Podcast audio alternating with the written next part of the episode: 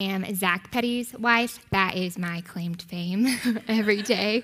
Um, I'm also Kelly McAndrew's younger sister. Um, that's my other claimed fame. Um, so you'll hear me mention my sister a lot in my testimony. So she's who I am referring to. Um, and I think it's a sweet grace of God that He used my sister um, in saving me. Um, so I'm really honored to be able to tell you guys my testimony today.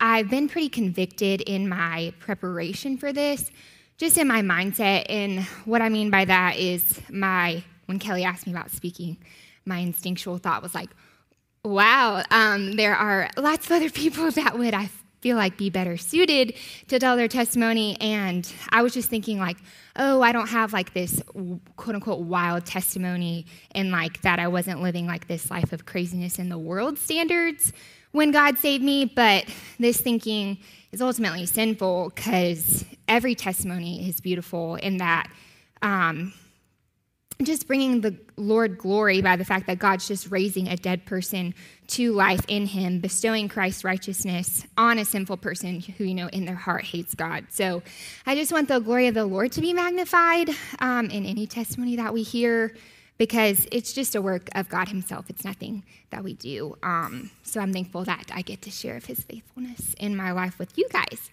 Um, so growing up, my parents were very faithful to take us to church. I was taught the gospel. Um, I prayed the sinner's prayer and asked Jesus to come into my heart um, when I was six years old and subsequently got baptized, but I was not actually saved at the time. Um, my affections were not for the Lord. Um, I actually remember being very jealous of a friend that got baptized, and I wanted to do that too. So my um, motivations were quite skewed. Um, but so I became what you would call a nominal Christian or a Christian in name only. Um, and I was very good at playing the part. I um, was kind and like had a sweet disposition, and I was good by the world standards. You know, I did well in school and didn't really get into any trouble. Um, but my primary motivation was fear of man and just a desire to be liked. Um, and I was relying on this good behavior to be right before the Lord. And I was just always at unease spiritually. I would pray that sinner's prayer and ask Jesus to my heart multiple times a day.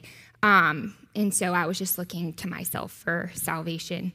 Um, so, fast forward a couple of years, a few years, and my family moved when I was about 10 years old. And those changes really rocked me. It was kind of the first period of spiritual questioning. I started questioning the existence of God and the validity of the Bible. And I had lots of conversations with my parents, and I met with a couple of different pastors. And it did kind of ease the burden a little bit on like the surface. Like I had um, kind of answers to why we can trust the Bible or like logical arguments to the existence of God, but the root of my doubt still lingered, and I just kind of felt still uneasy as how I related to God. Um, now, I just want to point out that at this point, I knew the correct answer was to say that Jesus died for my sins. Like I knew that in my head, but I was merely paying lip service at this point. Um, my heart was not regenerate and I was still dead in my sin because, you know, I would go to church, but I was much more concerned with what grade I made on a test or making sure I made it to soccer practice um, than like the things of God or spending time with Him. Um, so, fast forward a few more years, my sister Kelly went off to college when I was a freshman in high school, and she was saved. And then she came back to Athens her sophomore year to go to school here. Um, so I started seeing her more as a Christian. Um, and my family at this point had moved to Watkinsville First Baptist. Um, and this was kind of when things started to take a turn a little bit. Um, Kelly and her friends would lead my small group um, at different retreats and camps. Um, and so it would be like Kelly and one of her friends, you know, at something. And I remember at one church camp, um, Kelly and the other leaders started asking us Great Exchange questions, which Kelly mentioned earlier. And if you're not familiar with the Great Exchange, it's an organization that partners with local churches and they have these surveys um, that they go around to college campuses and to start spiritual conversations. And it's really cool. Um, and one of these questions is on a scale of one to 10, how good are you? With one being evil and 10 being perfect. And I'm like sitting there and we're at camp, and I remember writing down an eight. And I was like thinking laterally, like, you know, compared to other people, I haven't killed anyone, you know, like, so um, I was relying on my own goodness and thinking, like, if anyone's gonna go to heaven, like I would. Um, and then I remember poignantly, Kelly and her friend kind of start explaining how we're sinful inherently and we have a holy and righteous and perfect God. So I was kind of start realizing, like, oh, that compared to this perfect and holy God, like I cannot measure up. Like what I'm doing are these filthy rags. And this was just the very beginning kind of crack um, in what I believe that I cannot actually merit my salvation, um, that it wasn't like a compared to other people game. Um, so, really, what Kelly and her friend were doing were highlighting that we need Christ's righteousness on our behalf. Um, and Paul articulates this so well in Ephesians 2. So I'm just reading a few verses, kind of jumping. Um, Paul writes, And you were dead in the trespasses and sins in which you once walked, following the course of this world, following the prince of the power of the air, the spirit that is now at work in the sons of disobedience, among whom we all once lived in the passions of our flesh, carrying out the desires of the body and the mind, and were by nature children of wrath like the rest of mankind. But God, being rich in mercy, because of the great love with which He loved us, even when we were dead in our trespasses, made us alive together with Christ. By grace you have been saved. Like goes on, for by grace you have been saved through faith, and this is not your own doing, it's a gift of God, not a result of works, so that no one may boast. Um, and he goes on, now in Christ Jesus, you who once were far off have been brought near by the blood of Christ. Um, and again, I had heard these things, but you know, the Holy Spirit hadn't opened my eyes to the the truths, and this was just kind of the beginning of like, okay, like, can I can't necessarily like merit this. Um, so I started to see that I wasn't as good as I thought, seeing the standard as God. Um, and the Lord graciously kind of started showing me what I actually worshiped, uh, like school, like this term of an idol became more clear to me. If I made a bad grade on a test, it absolutely rocked my identity, or like the fact that I craved the approval of everyone around me. Um, and like I said, I had been uneasy with my spiritual state in the past. Um, but this was the first time I was like, oh man, like am, am I a Christian? M- maybe I'm not a Christian, um, but I didn't like to think about it really.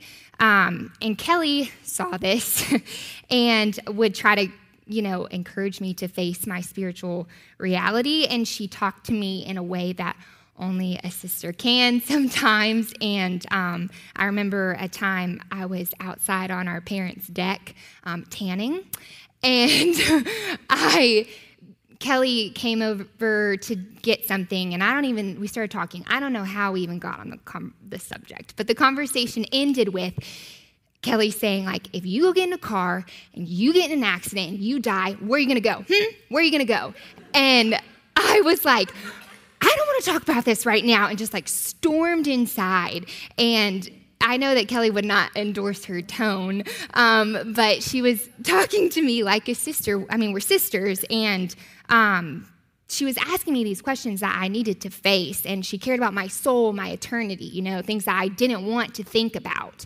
Um, and so that was like all late high school. So I start, so you see this is a several year thing. um, I started my freshman year of college, and I was attending the Sunday school class at Watkinsville where Mark was on the panel of speakers. And Kelly and I started kind of meeting more intentionally at Jittery Joe's, a local coffee shop. Um, so I was feasting on very good teaching at this point. Um, and I just had these lingering questions, and that's why it's also sweet that, like, I felt comfortable at this point just asking Kelly, you know, these things that I was kind of scared to fess up to people. And I, um, these kind of pivot, pivotal theological concepts, I remember telling her, like, I, I get that we're like sinful, but I don't feel like I'm that bad. Like, again, like I don't feel like I'm that bad. Um, and I remember so poignantly her being like, it's not, you know, just like saying the lie. It's not just, you know, whatever, committing adultery. It's not just the act, but it's your thoughts, it's your motivations. Everything is tainted by this sin that we're born in. And it was like, the, I was just like, oh, it's not just doing the deed, you know? And that sounds kind of elementary, but it's, I hadn't come to grasp with like that everything was tainted by it and how dirty our hearts really are. And so I remember that particularly. And I was also, you know, going to these college Sunday school classes learning of the Lord's sovereignty and salvation, that He, you know, saves us. And I remember this so clearly. I asked Kelly, I was like, I just don't feel like it's fair.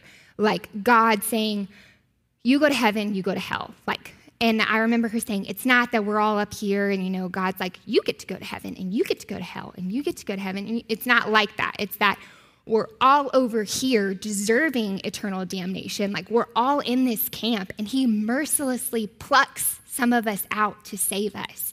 You know, and that was, I remember, a light bulb. I was like, oh, because it was finally kind of that the Lord was showing me, like, He is just, and that sin must be punished, but He's also merciful in saving even one of us.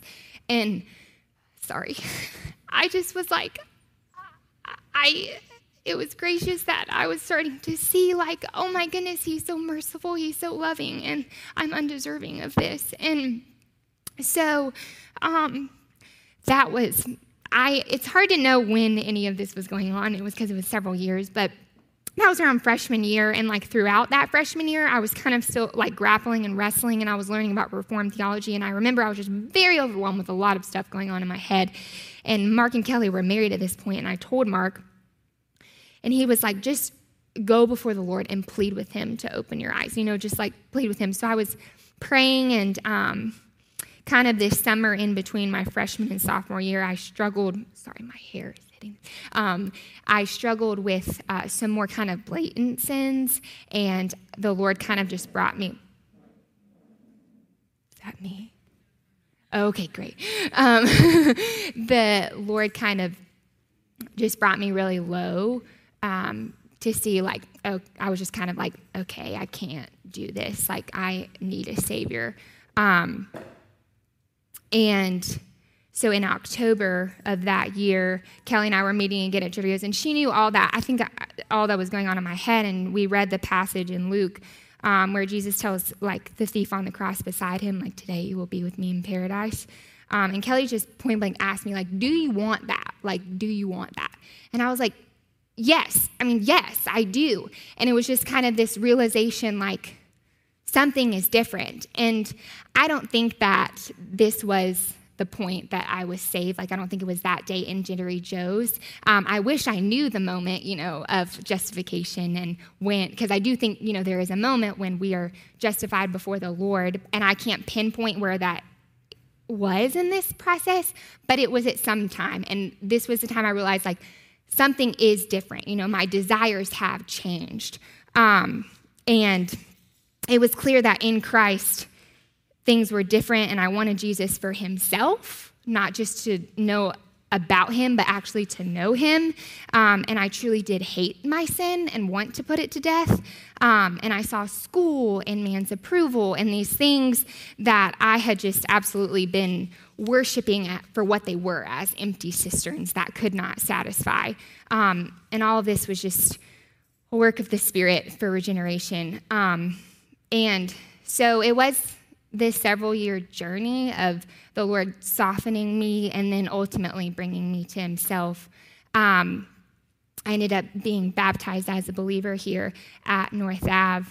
Um, and a sweet part of all of this is that after I became a believer, you know, and I start sharing with people what happened to me, um, I found out that a lot of people, like Haley Chronic and Haley Crane, um, sorry guys, had been praying for like years and I didn't even know. And I think that that's sweet and encouraging to y'all if you're like just praying for someone. You know, you don't know what the Lord's going to do or when He's going to save someone. So it's just sweet to know that there um, where people praying and get to rejoice with you when you become a believer.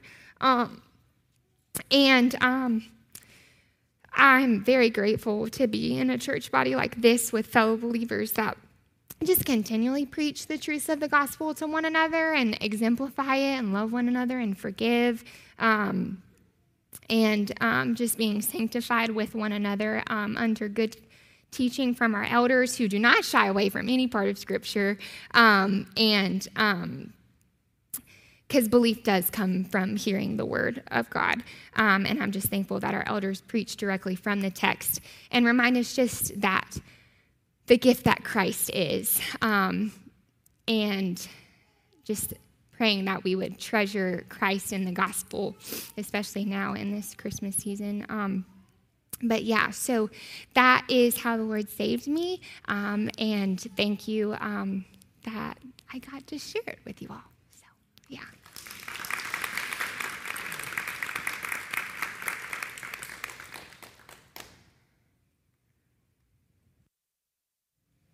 During the Black Friday sales this year, I saw a t shirt online that read, Relax, everything is out of control. we were traveling on the way home from visiting our parents for Thanksgiving, and I silently agreed to myself how that statement couldn't be truer. I am not one to love traveling, especially since Caroline has been born. I can quickly become overwhelmed with making sure that we packed every single thing we may need that everything in the car is accessible, and most importantly, that our now toddler would nap exactly when I need her to for the amount of time that I think she needs to be asleep. While this can still be my temptation 22 months later, it has become somewhat easier as I have realized I cannot control the outcome of anything. As women, we can become pretty preoccupied with plans and when they don't go as expected, we can feel like the rug has been taken out from under us. Changes in circumstances and unmet expectations can often blind us to what God is doing in and around us and cause our faith to falter. We want to be the God of our own lives. We can become obsessive and overly imaginative about all the details in our lives. And while we are doing this, we are forgetting who God is and what He has revealed to us in His Word. Our culture today can quickly find a secular fix to anything that ails us and put a positive spin on it, as to mask that there's no way that we could actually be accountable for something that we struggle with. If a toddler has a tantrum in the living room, um, my Instagram feed or a quick Google search would tell me that they must need a snack, or a more popular term right now is they're looking for connection, whatever that means. Um, if I'm in a frenzy and anxiously preparing for family Christmas, the world says it's because I'm too loving and caring. There's no way that all of this can come from my own sinful nature. We know better than to go to the world for answers about, say, creationism, but when it comes to matters of the self, that's a different story. Sometimes it's easier to look at secular psychology for answers to anxiety when what we need is the Word of God that is able and sufficient to help our souls. The Bible has much to say on this subject because it is a soul issue, and dare I say it, a sin issue. I think if Jerry Bridges were still with us today, he would add anxiety to his list of respectable sins. In fact, I believe anxiety can be a gateway sin that leads to a host of other sins, like impatience, anger, discontentment, wasting time, lack of self discipline, and distrust in God. It can also reveal our idols and show us what we are wanting more than God Himself. But the good news is that because anxiety is sin, through our repentance, we can find grace in the arms of Christ. We can look to the one who bore our sins in his body on the tree, who was tempted as we are, yet without sin who is the Word that was made flesh and dwelt among us. In this word, found in Matthew 6, a very popular anxiety passage, Jesus commands us Therefore, I tell you, do not be anxious about your life, what you will eat or what you will drink, nor about your body, what you will put on. Is not life more than food, and the body more than clothing? Look at the birds of the air. They neither sow nor reap nor gather into barns, and yet your heavenly Father feeds them. Are you not of more value than they? And why are you anxious about clothing? Consider the lilies of the field, how they grow. They neither toil nor spin, yet I tell you, even Solomon in all his glory was not arrayed like one of these. But if God so clothes the grass of the field, which today is alive and tomorrow is thrown into the oven, will he not much more clothe you, O you of little faith? Therefore, do not be anxious, saying, What shall we eat, or what shall we drink, or what shall we wear? For the Gentiles seek after all these things, and your heavenly Father knows that you need them all. But seek first the kingdom of God and his righteousness, and all these things will be added to you. Therefore, do not be anxious about tomorrow, for tomorrow will be anxious for itself. Sufficient for the day is its own trouble. In Martyn Lloyd-Jones' book on spiritual depression, he writes that we need to know exactly where to draw the line between legitimate forethought and paralyzing forethought. Now, it is right that we should think about the future, and it is a very, very foolish person who does not think about it at all. But what we are always warned against in Scripture is about being worried about the future. It's not up to me to decide today if there will be enough grace for tomorrow, because God has already said that there will be. If our cares or concerns end with ourselves rather than with God, that is sinful. We need to shift our focus from the results to asking ourselves, what would it look like for me to be faithful here? And then go and do that. When we become anxious, we are focusing on the wrong God and need to turn to Christ.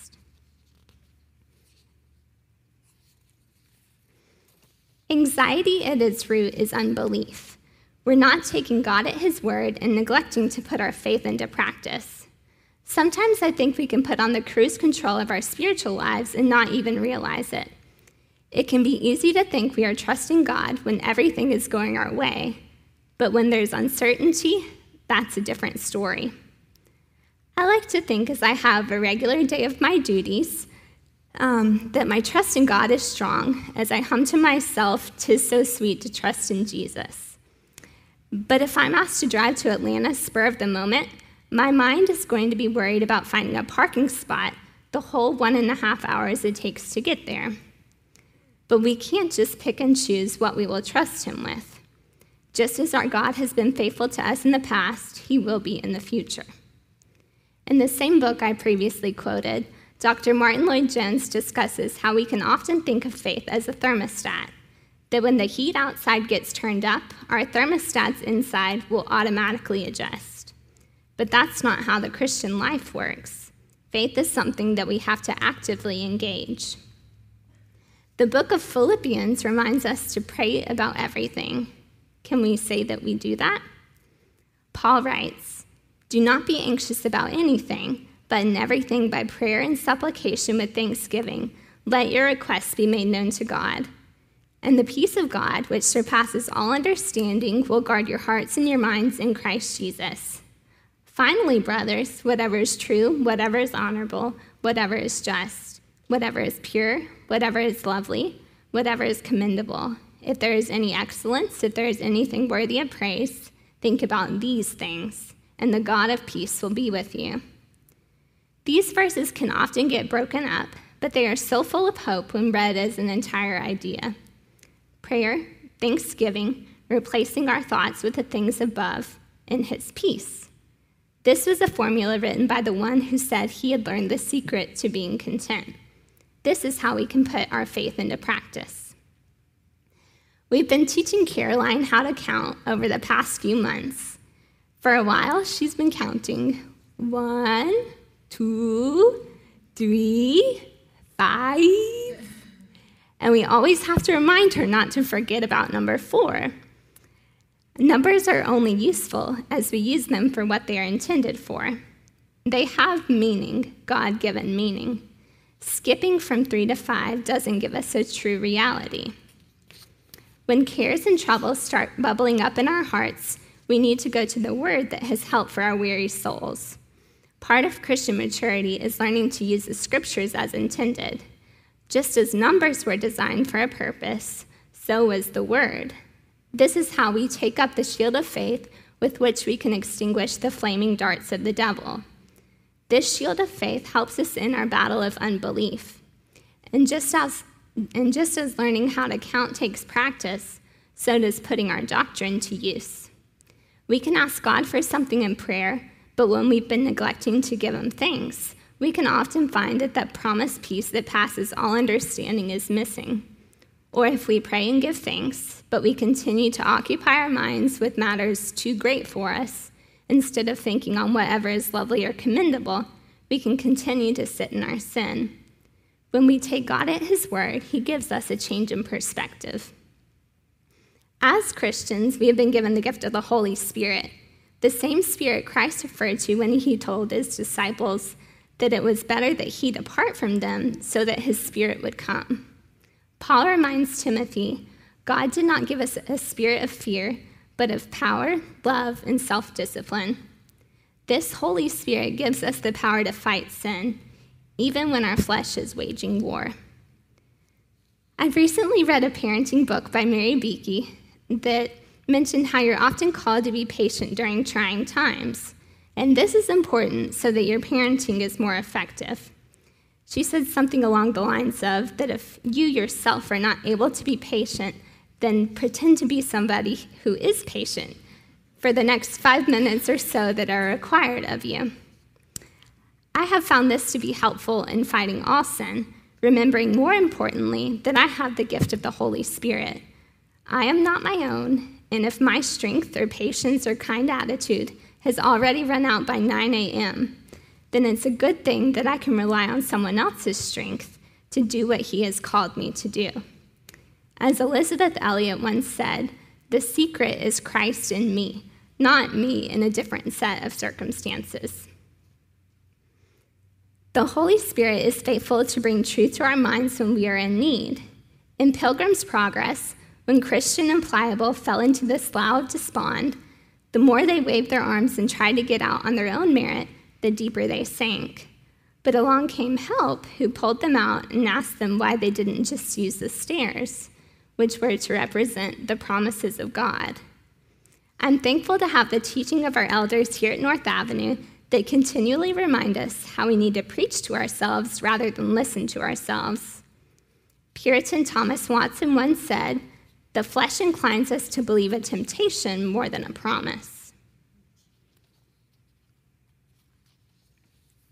When tempted towards anxious thoughts, we will do well to have some key promises in our pockets, like He will never leave us or forsake us, God is working all things together for good, He gives us everything we need for life and godliness. These are the stairs that can keep us from sinking deeper into the slough of despond. As Christians, we know that temptation can lie at any corner, that the devil prowls around like a roaring lion seeking someone to devour. There are certain circumstances we know we will be tempted in, especially with the holidays just around the corner.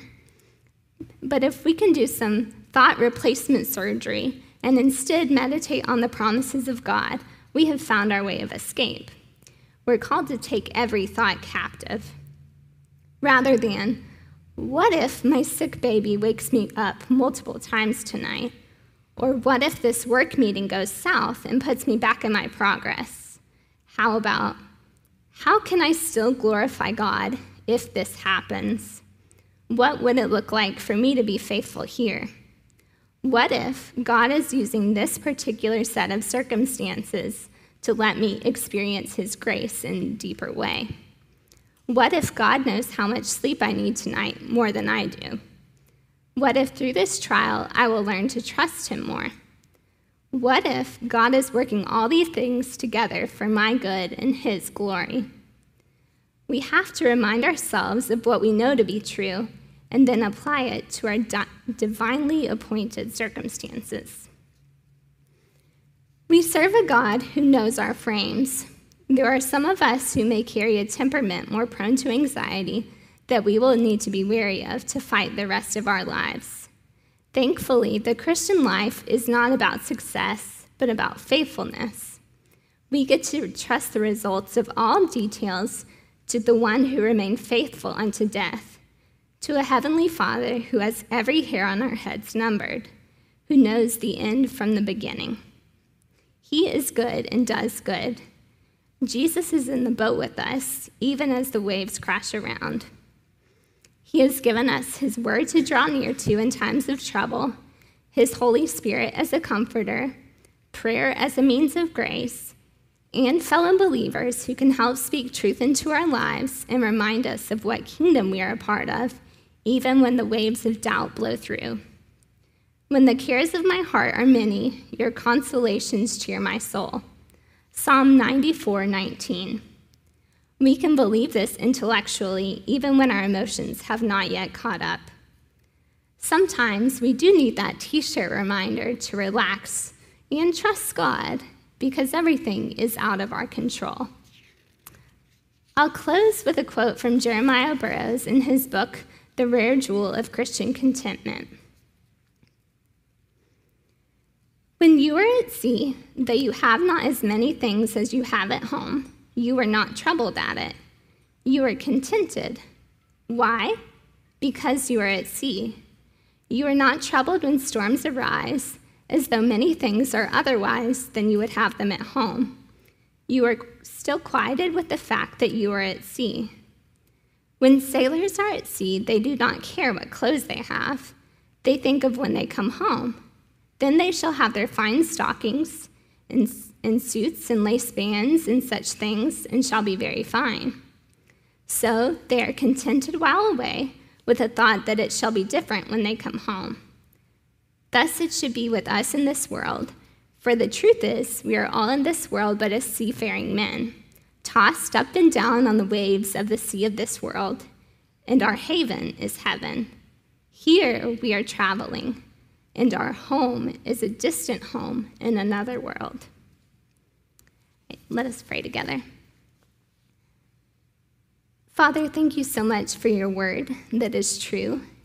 Thank you so much that you are good and you do good, and you are constantly working all things together for our good, even, even when we feel anxious, even when circumstances can say otherwise. God, help us cling to the rock that is higher than I than our, in our times of need and continue to bring your truth to our minds when we desperately need it, Lord.